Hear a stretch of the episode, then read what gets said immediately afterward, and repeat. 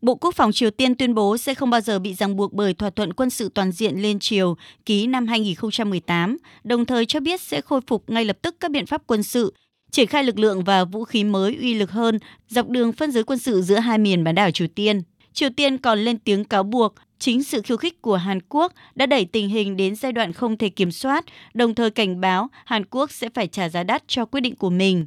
Những phản ứng nêu trên của Triều Tiên được đưa ra không lâu sau khi Hàn Quốc đình chỉ một phần thỏa thuận quân sự toàn diện để phản đối việc Triều Tiên phóng vệ tinh do thám Malichung 1. Bộ trưởng Quốc phòng Hàn Quốc Shin Won-sik cho biết Việc đình chỉ một phần thỏa thuận quân sự ký ngày 19 tháng 9 năm 2018 là một biện pháp cần thiết nhằm bảo vệ tính mạng và sự an toàn của người dân chúng ta. Đây là biện pháp tương ứng chống lại những hành động khiêu khích của Triều Tiên và là một hành động phòng thủ tối thiểu. Giới chức Bộ Ngoại giao Mỹ cũng nhận định quyết định đình chỉ một phần thỏa thuận quân sự toàn diện của Hàn Quốc là phản ứng thận trọng và kiềm chế. Việc Triều Tiên không tuân thủ thỏa thuận được cho là đã gây ra thách thức đối với an ninh của Hàn Quốc, đồng thời nhấn mạnh Mỹ ủng hộ các nỗ lực giảm căng thẳng quân sự trên bán đảo Triều Tiên thông qua sự phối hợp quân sự, minh bạch và các biện pháp giảm rủi ro.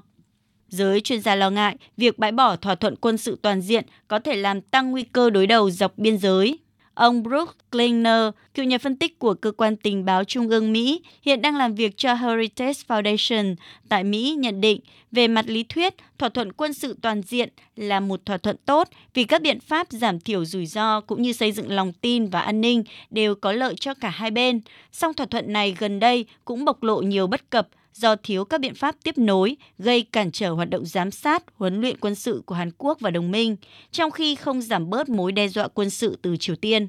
Thêm nữa, việc Triều Tiên gần đây phóng vệ tinh do thám đầu tiên vào quỹ đạo khiến cộng đồng quốc tế không khỏi chỉ trích vì hành động này được cho là vi phạm các nghị quyết của Liên Hợp Quốc cấm Triều Tiên sử dụng công nghệ áp dụng cho các chương trình tên lửa đạn đạo. Hàn Quốc cho biết vệ tinh của Triều Tiên được cho là đã đi vào quỹ đạo nhưng sẽ cần thêm thời gian để đánh giá liệu nó có hoạt động bình thường hay không. Các đặc phái viên hạt nhân của Hàn Quốc, Mỹ và Nhật Bản ngay lập tức tổ chức các cuộc điện đàm phản đối việc Triều Tiên phóng vệ tinh mà ba nước này cho là vệ tinh quân sự. Trong khi đó, người phát ngôn Bộ Ngoại giao Trung Quốc Mao Ninh nhấn mạnh Trung Quốc đặc biệt chú ý đến thông báo phóng vệ tinh của phía Triều Tiên cũng như phản ứng của các bên liên quan, duy trì hòa bình ổn định trên bán đảo Triều Tiên, thúc đẩy tiến trình giải quyết chính trị vấn đề bán đảo Triều Tiên là vì lợi ích chung của mọi quốc gia trong khu vực. Chúng tôi mong muốn các bên liên quan giữ bình tĩnh, kiềm chế, tuân thủ đường lối giải quyết chính trị chung, đi theo cách tiếp cận và nguyên tắc phát triển theo từng giai đoạn và đồng bộ, tham gia đối thoại có ý nghĩa và cân bằng để đáp ứng những mối quan tâm hợp lý của mỗi bên Trung Quốc sẽ tiếp tục đóng vai trò mang tính xây dựng trong việc thúc đẩy một giải pháp chính trị cho căng thẳng trên bán đảo Triều Tiên.